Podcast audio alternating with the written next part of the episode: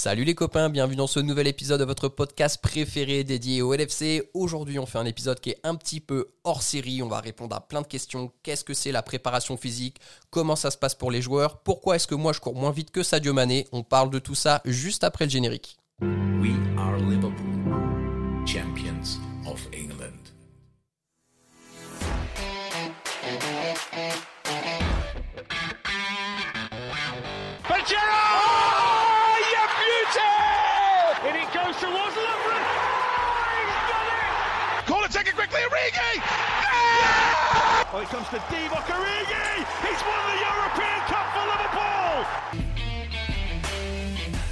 Bonjour à toute la francophonie qui s'intéresse de près ou de loin au Liverpool Football Club et bienvenue dans ce nouvel épisode de Copains, votre podcast des champions d'Angleterre.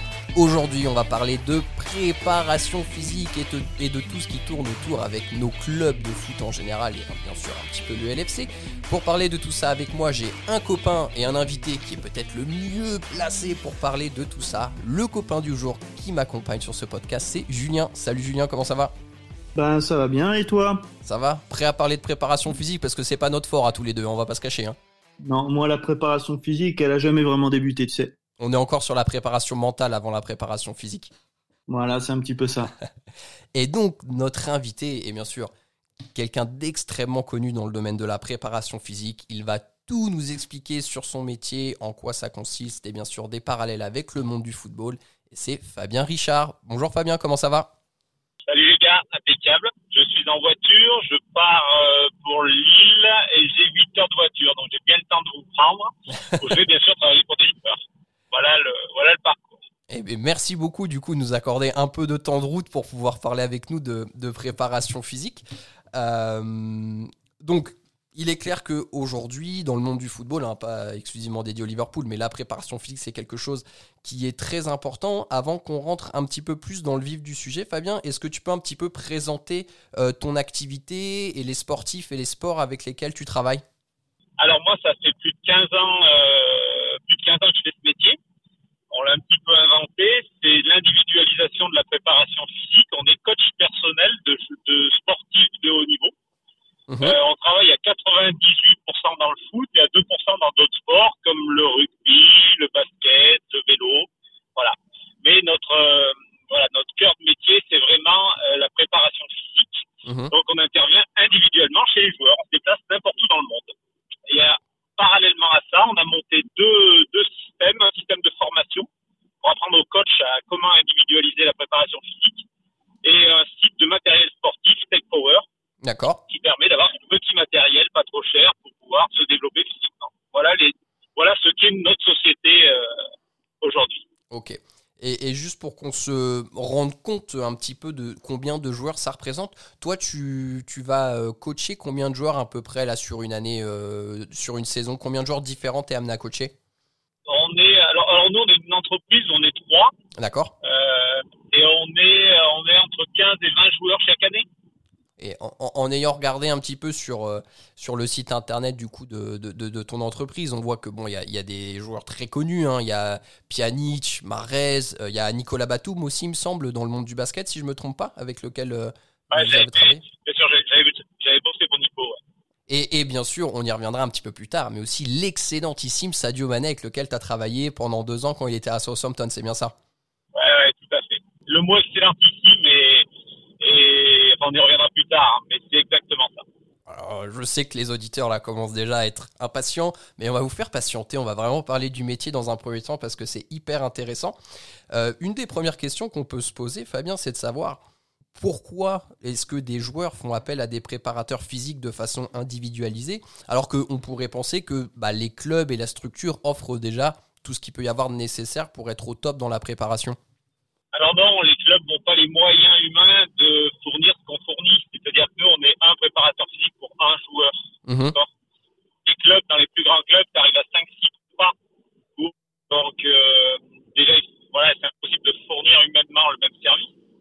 Et ensuite, euh, nous, on est dédiés vraiment aux joueurs. On, notre seul intérêt, c'est le joueur. Euh, c'est amener le joueur plus haut sans avoir aucune interférence avec l'entraîneur, les autres préparateurs physiques, les médecins, où chacun donne son avis, où il y a la guerre d'ego en club, il y a tout ce genre de système. Mais on est là pour le joueur. Moi, j'ai une question, euh, Fabien, sur ce que vous venez de dire. Euh, le, le plus important aussi, peut-être, avec vous, et le plus gros du travail, il est peut-être fait sur les périodes où, justement, les joueurs, euh, ils sont pas en club. Après, je suppose que c'est un suivi, mais on parle beaucoup aujourd'hui de, de joueurs qui arrivent. Euh, bah, j'ai l'exemple comme ça d'Eden Hazard qui est arrivé à Madrid, où il était arrivé pendant les vacances, a priori, un peu en surpoids. Vous, peut-être, votre travail, c'est de faire en sorte que le joueur, il arrive et que, après les vacances ou après une période de repos, il soit euh, disponible tout de suite, euh, fit euh, tout de suite, et après c'est peut-être euh, c'est peut-être un suivi euh, euh, plus qu'un travail en profondeur, non ? Eh ben pas du tout, pas du tout, Julien, je suis désolé. Euh, notre travail il est surtout dans l'année. La pré-saison, ils viennent tous faire une pré-saison dans notre centre à la Mastre en Ardèche, là où on est, euh, enfin voilà, là où on est basé. Mais après, nous notre but c'est vraiment d'être sur le terrain avec eux, en travaillant des choses très spécifiques. C'est-à-dire que nous, la, notre cœur de métier, c'est vraiment l'explosivité. Mmh. C'est-à-dire qu'on peut travailler l'explosivité à J moins deux, J moins un du match. Ah oui euh, euh, Ouais, ouais, ouais, c'est des choses... Euh, enfin, nous, c'est ce qu'on fait euh, depuis plus de quinze ans avec, euh, en toute modestie, plutôt des résultats probants. Donc, euh, euh, donc c'est ça qu'ils recherchent chez nous, les joueurs. La pré-saison, c'est pas dur. Je veux dire, n'importe quel crétin est capable de mettre en place un... un entraînement de pré-saison. Euh, n'importe quel crétin est capable de fatiguer un joueur, malheureusement. Puisque le but pour eux, c'est simplement de fatiguer le joueur. Mmh. Mais nous, ce qu'on veut, c'est qu'on a des données chiffrées. Il faut que le mec, pour nous, il gagne quatre à cinq pour cent d'explosivité par an, ainsi de suite. Voilà. C'est assez précis et c'est ça qui est passionnant. Alors, c'est, c'est intéressant ce que tu dis là de gagner quatre à cinq pour cent d'explosivité par an parce qu'il y a... alors. Peut-être une pensée un peu commune et qui est peut-être totalement fausse, et tu vas peut-être justement nous expliquer que c'est faux, mais on entend souvent que, tu sais, passer un certain âge, après, physiquement, les joueurs déclinent. Est-ce que c'est possible de continuer à faire gagner de l'explosivité à des joueurs qui commencent à atteindre vingt-neuf ans, trente ans ? Alors, ce qu'il est possible à partir de trente ans, c'est justement de moins en perdre. D'accord, d'accord. Donc, tu vas faire l'inverse, voilà. Là, tu vas essayer de préserver l'explosivité qui fait la force du joueur. Bien sûr. D'accord. Bien sûr, on travaille sur... Euh, voilà. Mais euh, euh, prenons un Cristiano Ronaldo, le mec il a trente, euh, c'est un quatre-vingt-six, je crois, ou quatre-vingt-six, non c'est un quatre-vingt-cinq Cristiano, bon je sais plus. Et le mec, euh, bah, physiquement, voilà, le mec il bosse, vous voyez, vous voyez le bilan. Ouais, ouais, bien sûr. Oui, c'est quelqu'un qui a dédié sa vie autour de son corps aussi, toute l'hygiène de vie qui gravite autour, ouais, tout à fait, tout à fait. Euh, et est-ce que cependant, le fait de cumuler euh, le travail avec l'équipe, Euh, ou le club professionnel la semaine, les week-ends, les matchs, et avec aussi euh, du coup un préparateur physique, il, il peut y avoir un risque de surentraînement selon toi ? Non, non, non moi, pour moi, vraiment pas. On est très loin dans le foot du surentraînement. D'accord, ok. Euh, n'oublions pas que dans le football, on s'entraîne une heure et demie par jour. Hein. D'accord ? Mmh. Allez voir dans d'autres sports le temps de travail par jour. Vous allez être choqués. Okay. Vous allez être choqués. Mais euh, le problème du surentraînement vient surtout, de la, enfin pour moi, hein, de la charge mentale qui devient trop grosse pour le joueur. D'accord. Et euh, en, fin, en fin de saison, on le voit, hein, au mois de mai, euh, les mecs euh, sont explosés. S'il n'y a pas d'objectif derrière, ils sont explosés, ils n'ont plus faim. Mmh, exactement, ouais, c'est vrai, c'est vrai. Ils attendent qu'une chose, ils attendent les vacances. Avril, mai, euh, si tu es dix, onzième au classement et que tu n'as plus rien à jouer, euh, je peux vous dire que ça décompresse sérieux. Hein. Ouais, ouais, ouais, en effet, c'est vrai que c'est un fait qu'on voit souvent à partir d'avril-mai où on voit certains qui commencent à, ouais. à lever le pied. Et pour toi, du coup, c'est plus la, l'aspect mental que physique qui vient à, à se relâcher à ce moment-là. Ouais, ouais, c'est un tout, c'est un tout, on est d'accord, mais le, on peut pas dissocier les deux. Les mmh. deux sont indissociables. Mais okay. le, euh, ouais, le bilan, c'est ça. Dans, dans le milieu professionnel aujourd'hui, alors dans le foot hein, spécialement, mais on voit de plus en plus de jeunes joueurs être amenés à être jeté dans le grand bain, comme on dit. Euh, est-ce que, de une, tu as déjà, déjà été amené à, co- à coacher des très jeunes joueurs, donc entre seize et dix-huit ans ? Et la deuxième partie de la question, c'est est-ce qu'il y a une préparation un petit peu spécifique du fait qu'ils n'ont peut-être pas encore pleinement terminé leur croissance musculaire, justement ? Non. Alors moi, je moi je prospecte les jeunes. D'accord. Euh, pas, pas avec la, la tranche seize dix-huit ans, pas du tout. Euh, moi, je travaille uniquement avec des professionnels. Mmh. Euh, et même des jeunes professionnels. Cette année, euh, c'est un quatre-vingt-dix-sept que j'ai. D'accord. Attendez, quatre-vingt-dix-sept. Ça doit être Youssouf Kassidy de, de Lille, là où je vais. Euh, voilà, ça c'est les plus jeunes joueurs que j'ai. On se rend compte qu'on a fait des tests fait sur des très jeunes joueurs, mais les mecs sont, pour quatre-vingt-dix pour cent du temps, ils sont pas, ils sont pas fiables. Ils sont pas fiables parce qu'ils sont pas prêts à faire cet effort, à se dire. Euh, D'accord. On, on, on demande beaucoup, nous, hein. On demande beaucoup. Donc, euh, la plupart du temps, on s'est rendu compte qu'ils n'étaient pas prêts. Parce que du coup, ça va soulever une, enfin, ça, ça me soulève une question. Ce que tu dis, c'est que tous les joueurs ne font pas appel à un préparateur physique individualisé. C'est bien ça, on est d'accord? Non, bien sûr que non. D'accord, donc euh, non. Ça montre une certaine volonté du joueur de vouloir atteindre un palier supplémentaire, du coup, quand on fait appel à un préparateur. Exactement. Et la première question que je pose à tous mes joueurs, c'est quel est ton objectif? S'il me répond que son objectif, c'est de rester dans le club qu'il est et ainsi de suite, le gars, je lui dis, ben voilà, t'as pas besoin de moi. Il est déjà dans ce club. J'avais une question par rapport à, à, tout, ce que, à tout ce que tu disais, Fabien.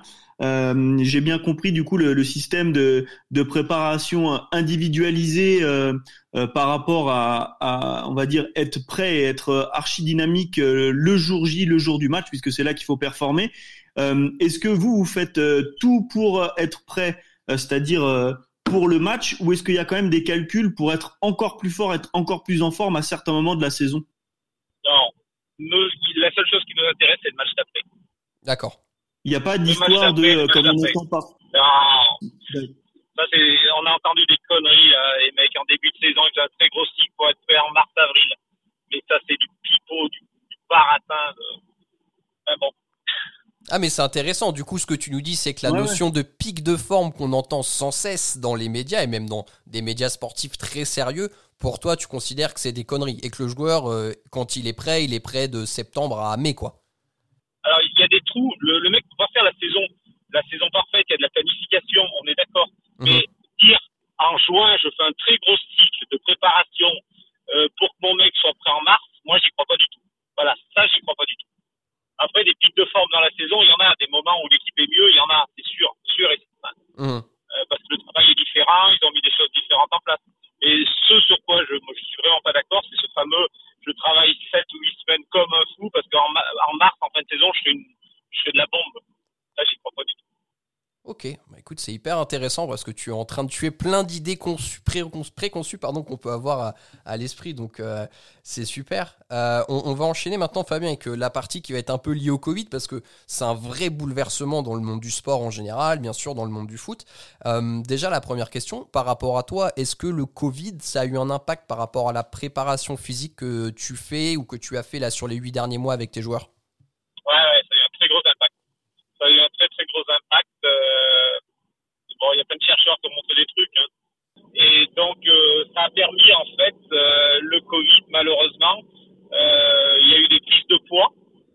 D'accord ? Oui. Mmh. Il y a eu. Euh, les, les joueurs ont, ont eu des doutes sur plein de choses, en fait. Parce qu'on les a laissés, je parle en France notamment, on les a laissés dans l'incertitude la plus totale. Est-ce que le championnat allait reprendre ou n'allait pas reprendre ?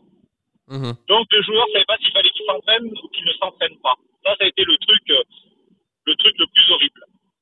Et, euh, et ça a eu des conséquences hein, sur les joueurs, ça c'est sûr.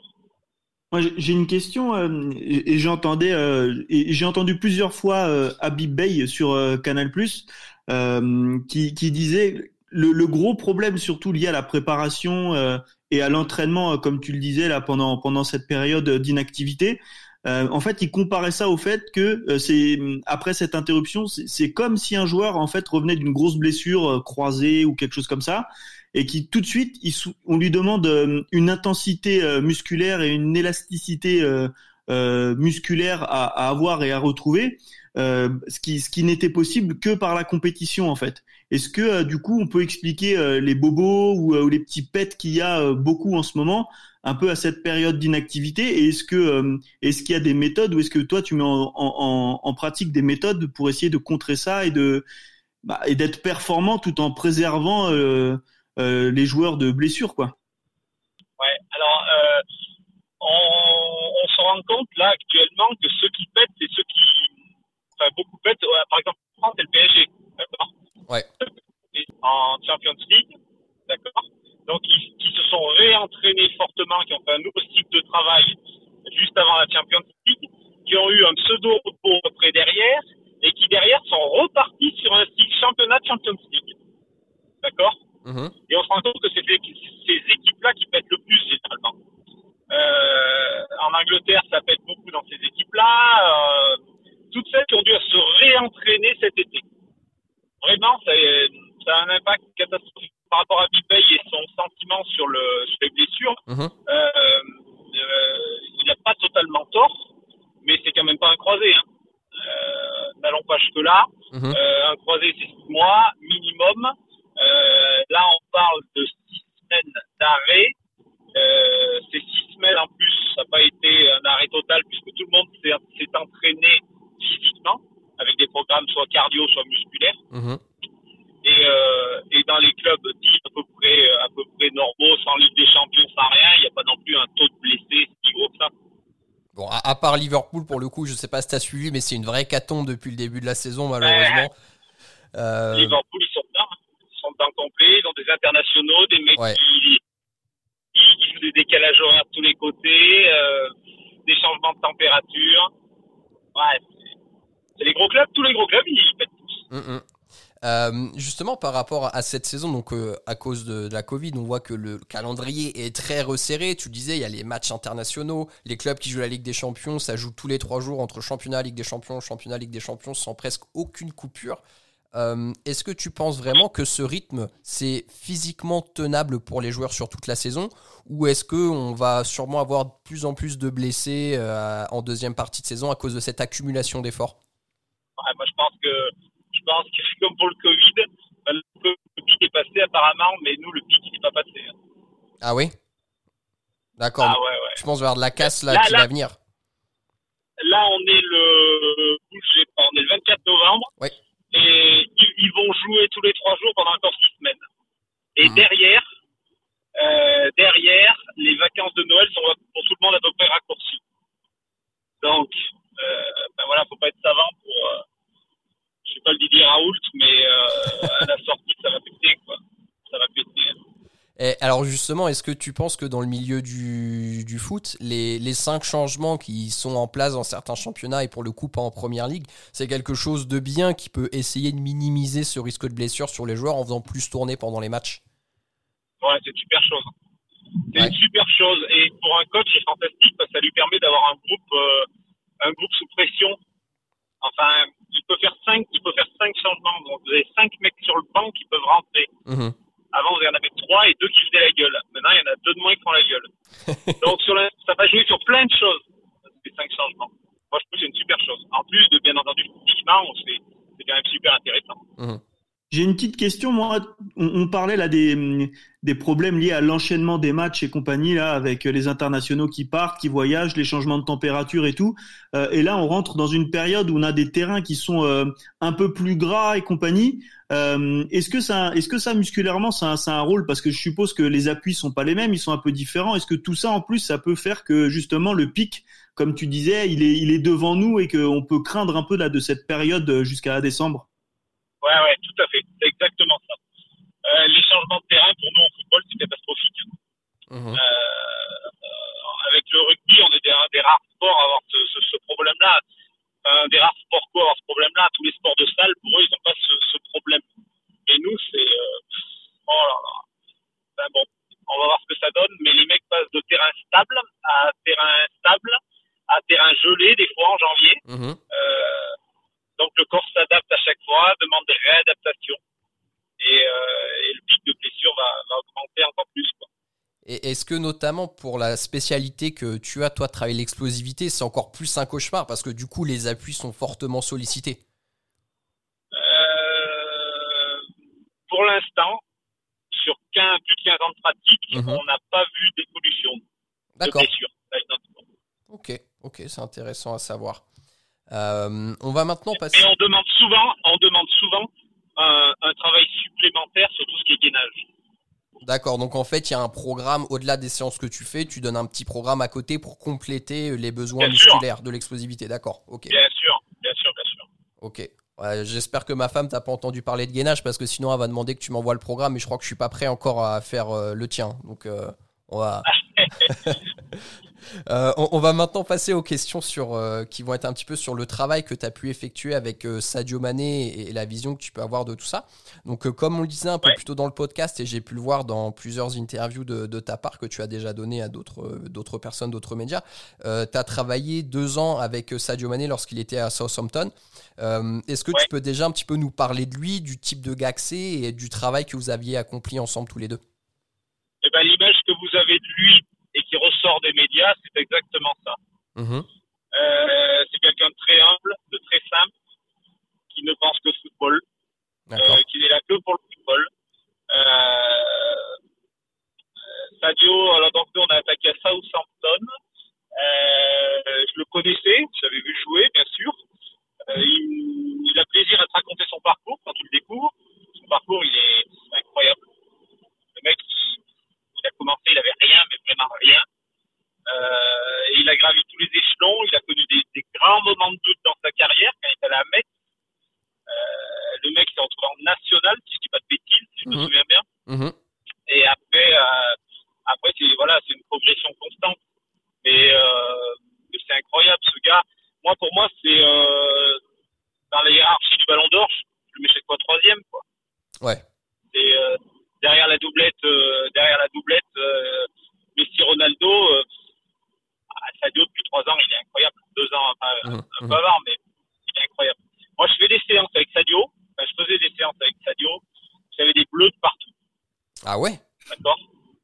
J'avais des bleus de partout. Je ressortais, c'est le seul mec avec qui je me suis dit putain, il fait mal. Pardon, je dis des gros mots, mais euh, c'était terrible. Euh, sur l'explo, passage du bras, machin. Wow. Non, Sadio, c'est, c'est ma machine. Et, et, et du coup, juste pour compléter ce que tu dis, donc c'est, tu travaillais lui exclusivement, ce que j'ai vu aussi dans une interview, et exclusivement son point fort, donc l'explosivité, c'est bien ça? Ouais, ouais, ouais. ouais. Et la répétition des efforts explosifs.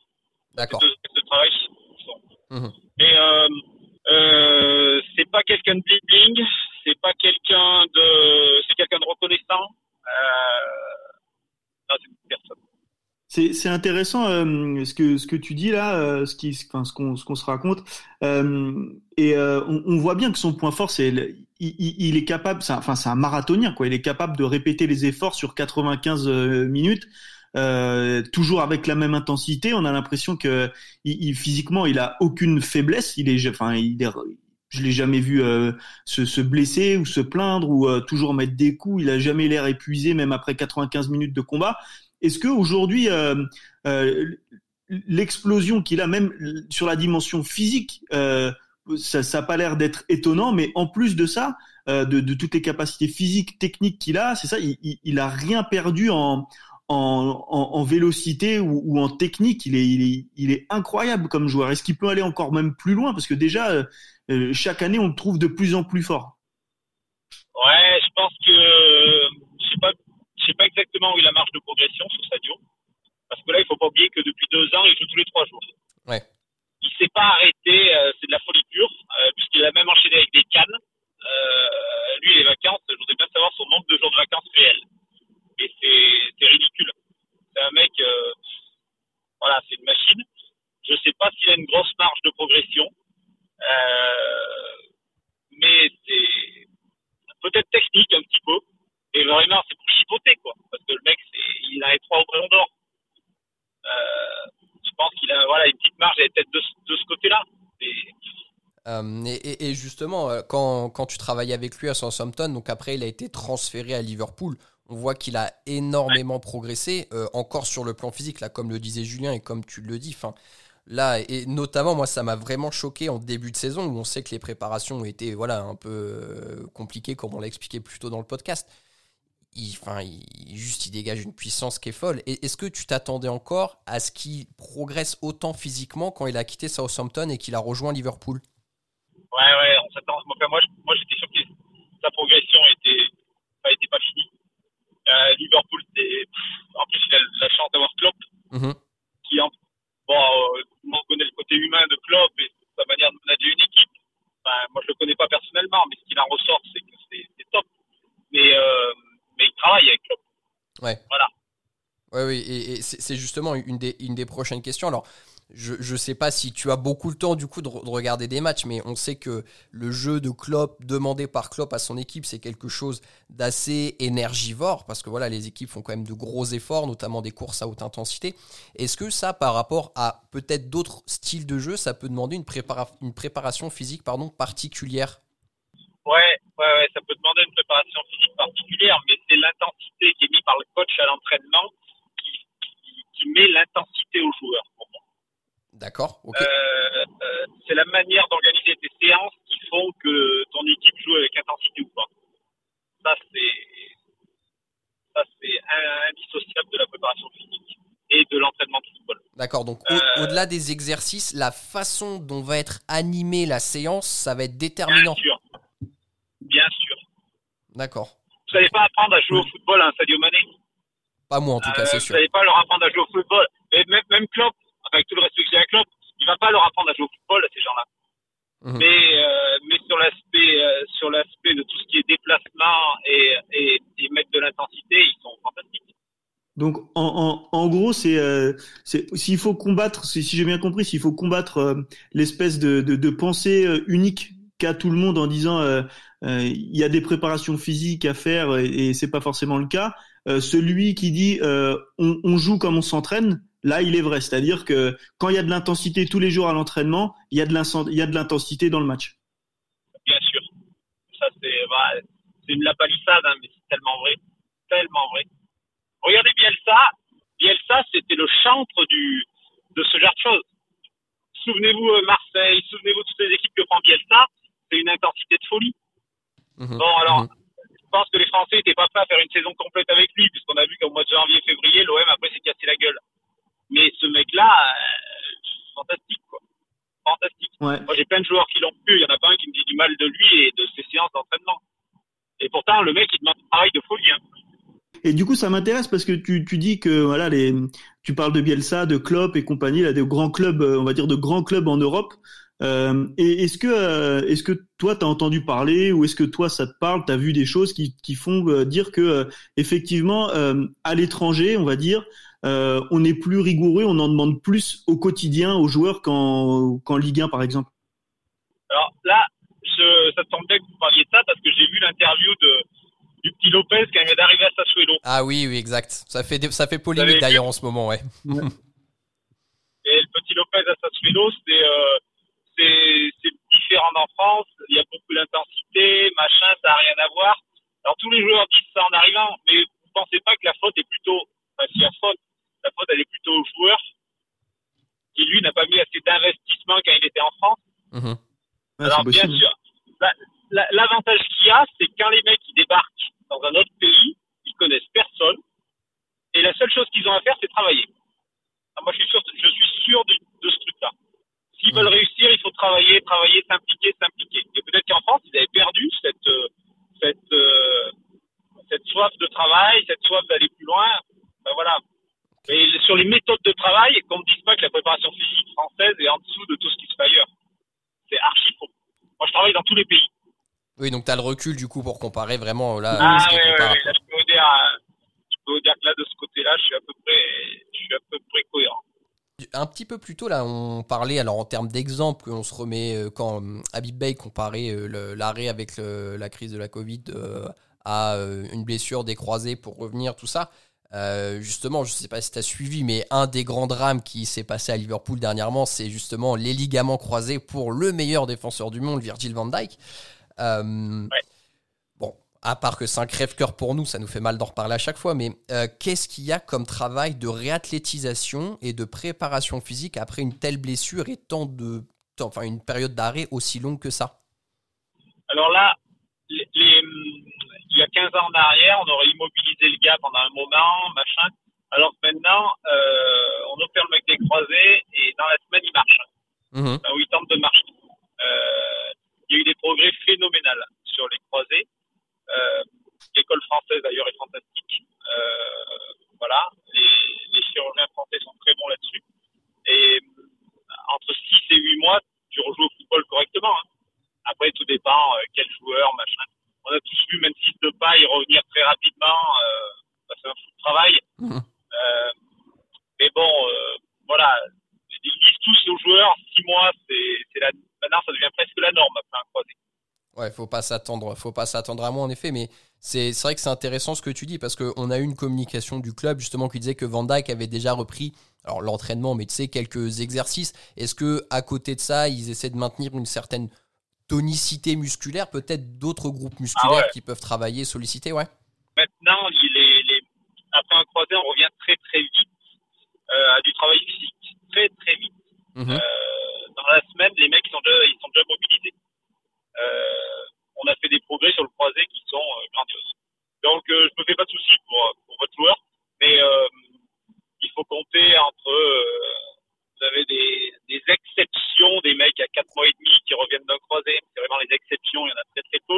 La norme c'est six mois pour un croisé, mmh. et vraiment pour être bien on compte euh, on compte huit mois. Là je vais donc à Lille voir Yaziché, qui s'est fait le croisé en décembre. Mmh. D'accord. Et moi, je le trouve bon depuis, euh, ah, depuis fin septembre. Vous voyez ? D'accord, ok. Ouais, parce qu'au-delà de retrouver euh, euh, comme la mobilité, après, il y a certainement les sensations du joueur aussi, peut-être une certaine appréhension après une telle blessure. Ouais, ouais, ouais, beaucoup d'appréhension. Mmh. Là, je le vois à l'échauffement de ce joueur-là, euh, qui euh, il fait des mouvements spécifiques que je ne lui demande pas pour se rassurer. D'accord. J'ai une dernière question là sur les sur les croisés et, par, et sur euh, Van Dijk par exemple, mais il euh, y, y en a d'autres là qui sont qui se sont abîmés là. On a vu euh, Gérard Piquet aussi. Euh, dans dans ce genre de cas, euh, est-ce que euh, déjà première question, est-ce que euh, l'adage entre guillemets qui dit que euh, on revient pas, on rejoue pas comme on jouait avant, il est il est vrai ou pas, ou est-ce qu'avec euh, les avancées et les prouesses technologiques et la, comme la science a avancé aujourd'hui, est-ce que c'est pas vrai, est-ce qu'on peut retrouver les mêmes capacités qu'avant? Bien sûr. Non, non, c'est pas vrai. C'est pas vrai. Moi, j'ai, moi, j'ai des joueurs qui ont fait les croisés avant que je travaille avec eux. Euh, et là, euh, par rapport au test qu'ils m'avaient fourni et ce qu'on a fait nous, il est supérieur. D'accord. Non, non, on revient très bien au croisé. Il n'y a pas de problème. Par contre, il y a un taux okay. de rechute qui est, suivant ce que tu fais, qui peut être, euh, qui peut être important.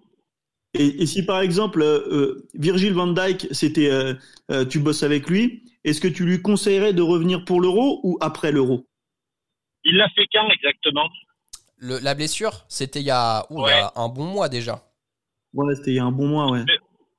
Il y a un bon mois, donc ça veut dire qu'il l'a fait en octobre. Ouais, c'est ça. Octobre. Ouais, non, non, il faut qu'il vise l'Euro, là. Déjà, mentalement, ça va le... S'il vise la saison d'après, je vous dis pas mentalement bien, là. Là, il faut mmh. absolument qu'il vise l'Euro mentalement. C'est ce qu'il doit faire, bien entendu. D'accord. Alors, faut pas que ce soit une course contre la montre euh, tous les jours, machin. Mais dans sa tête, ils, ils doivent dire, moi, je joue l'Euro. Mais donc, vraisemblablement, là, euh, vers avril-mai, il pourrait commencer à repointer le bout de son nez, au moins pour se rentraîner avec le groupe.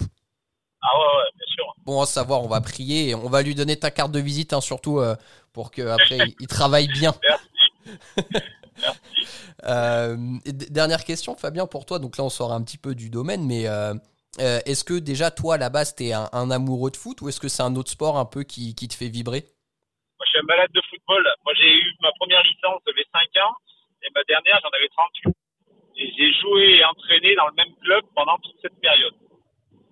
Donc, j'ai joué de débutant jusqu'à vétéran et j'ai entraîné des débutants jusqu'à, enfin, pas les vétérans, mais jusqu'aux seniors.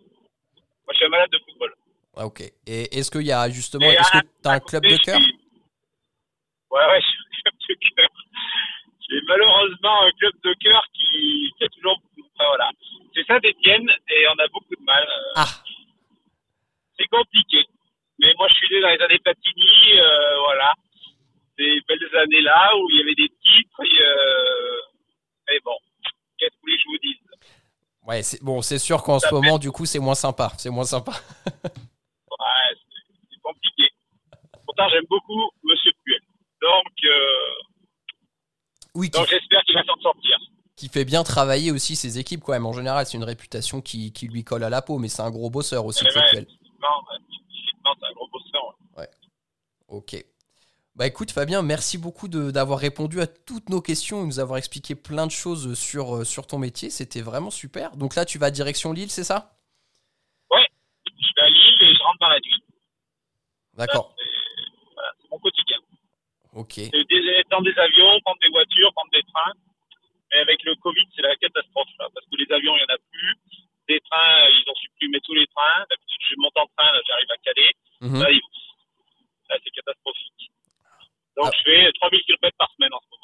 Merci encore une fois, Fabien, d'être passé dans le podcast et nous avoir expliqué autant de choses sur la préparation physique. C'était hyper intéressant. On a découvert plein de choses. On a cassé plein d'idées reçues qu'on pouvait avoir dans l'esprit. Euh, donc, bah, merci. Merci beaucoup pour ça. Eh ben, de rien. Merci à tous les deux de m'avoir invité. Bah, c'était avec plaisir. Et passez une bonne, une bonne fin de semaine. Et quant à vous, très chers auditeurs, on espère que ce numéro vous a plu. Je pense que vous êtes régalés comme nous. On se retrouve très vite pour un prochain numéro. D'ici là, n'oubliez pas, vous êtes champion d'Angleterre et vous ne marcherez jamais seul. À bientôt tout le monde, salut!